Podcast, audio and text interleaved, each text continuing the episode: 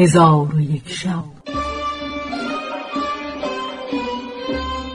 چون شب پانصد و نود و دوم برآمد.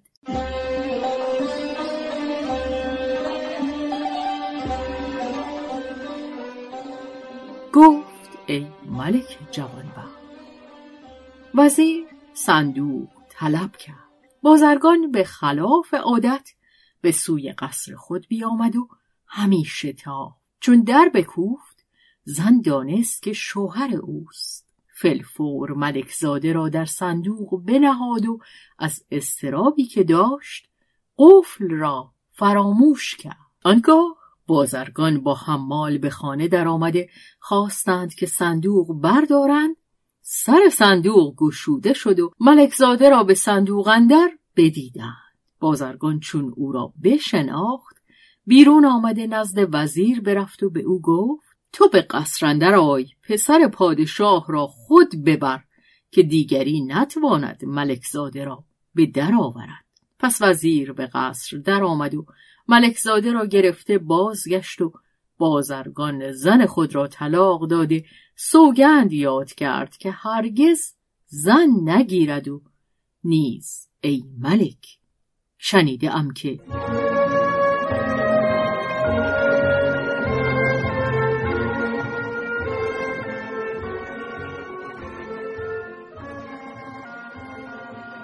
حکایت غلام و زبان پرندگان.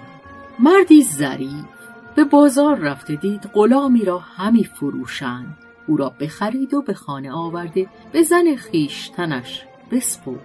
غلامک دیرگاهی به خدمت قیام کرد. روزی از روزها مرد با زن خود گفت فردا از بحر تفرج به باغندر شو.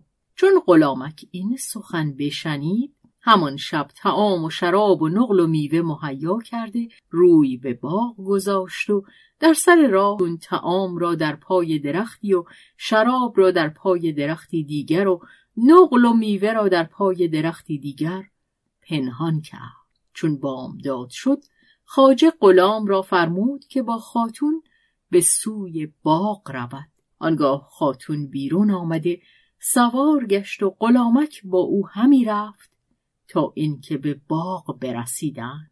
چون به باغ اندر شدند غرابی بانگ برزد. غلامک به او گفت ای غراب راست گفتی. خاتون به او گفت غراب چه می‌گوید؟ غلامک گفت ای خاتون می‌گوید که در زیر این درخت تعامی هست. بیایید و تعام بخورید. خاتون گفت تو را می‌بینم که زبان پرندگان میدانی. غلامک گفت آری. ای خاتون. زبان پرندگان را دانم. در حال خاتون پیش رفته. تعامی آماده یا چون تعام بخوردند خاتون را بسی عجب آمد و چنان دانست که غلام زبان پرندگان می‌داند. پس به تفرج مشغول بودند که قراب بانگی دیگر زد. غلامک گفت ای قراب راست گفتی. خاتون به غلام گفت قراب چه می‌گوید؟ گفت ای خاتون می‌گوید که در زیر فلان درخت آبی سرد و صاف است. آنگاه خاتون با غلامک به سوی آن درخت رفته آب و شراب دریافتند. خاتون را تعجب زیاده شد و رتبت غلام در نظر او افزون گشت و با غلام به بادگساری بنشست. چون باده بنوشیدند به تفرج برخواستند آنگاه غراب بانگ دیگر زد. غلامک گفت آری ای غراب راست گفتی. خاتون به غلامک گفت قراب چه می‌گوید؟ غلام گفت ای خاتون همی گوید که در زیر فلان درخت نقل و میوه هست. آنگاه به سوی آن درخت رفتند و نقل و میوه در آنجا یافتند. از آن نقل و میوه بخوردند و در میان باغ همی رفتند تا اینکه قراب بار دیگر بانک برزد. در حال غلام سنگی گرفته بدو بینداخت. خاتون گفت از بهر چه او را سنگ زدی؟ غلامک گفت ای خاتون سخنی می‌گوید که من آن را با تو نیارم گفت. خاتون گفت بگو از من شرم مکن که میان من و تو بیگانگی نیست. غلام گفت لا والله نتوانم گفت. خاتون گفت بگو پس از آن غلامک را سوگند داد.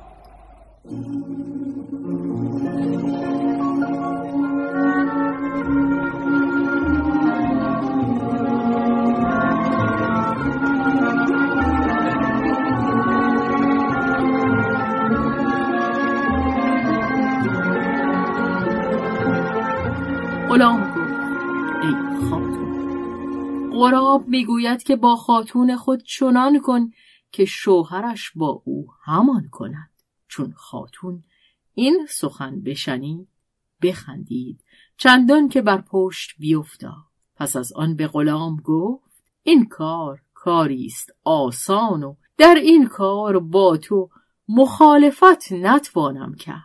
آنگاه خاتون به پای یکی از درختان برآمد و آنجا را فرش گسترده غلام را ندا در داد که حاجت برآورد. ناگاه خاجه در آن مکان حاضر شد و به غلام گفت خاتون را چه روی داده که در زیر آن درخت افتاده و گریان است؟ غلام گفت ای خاجه از فراز درخت بیفتاد و از مردنش چیزی نماند و خدای تعالی جان تازه به او عطا فرمود. اکنون از بحر راحت در اینجا خسبیده است. آن زن شوهر را در نزد خود بدید برخواست رنجوری و بیماری آشکار می کرد و می گفت آه از پهلوی من و وای بر کمر من. ای دوستان بیایید که از هلاکم چیزی نمانده بود.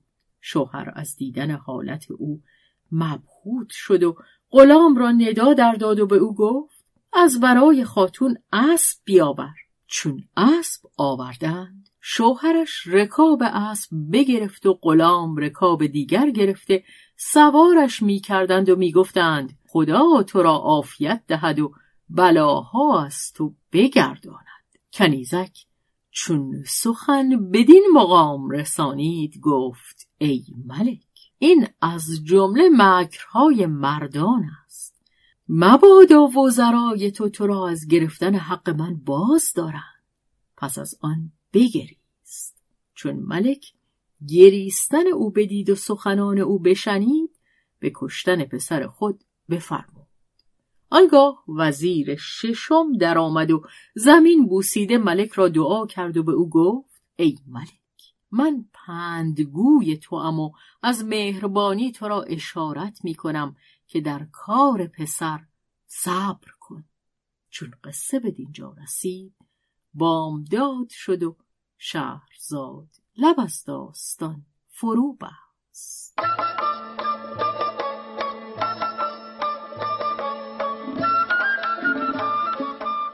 قصه گو شهرزاد فتوهی تنظیم مجتبا میرسمی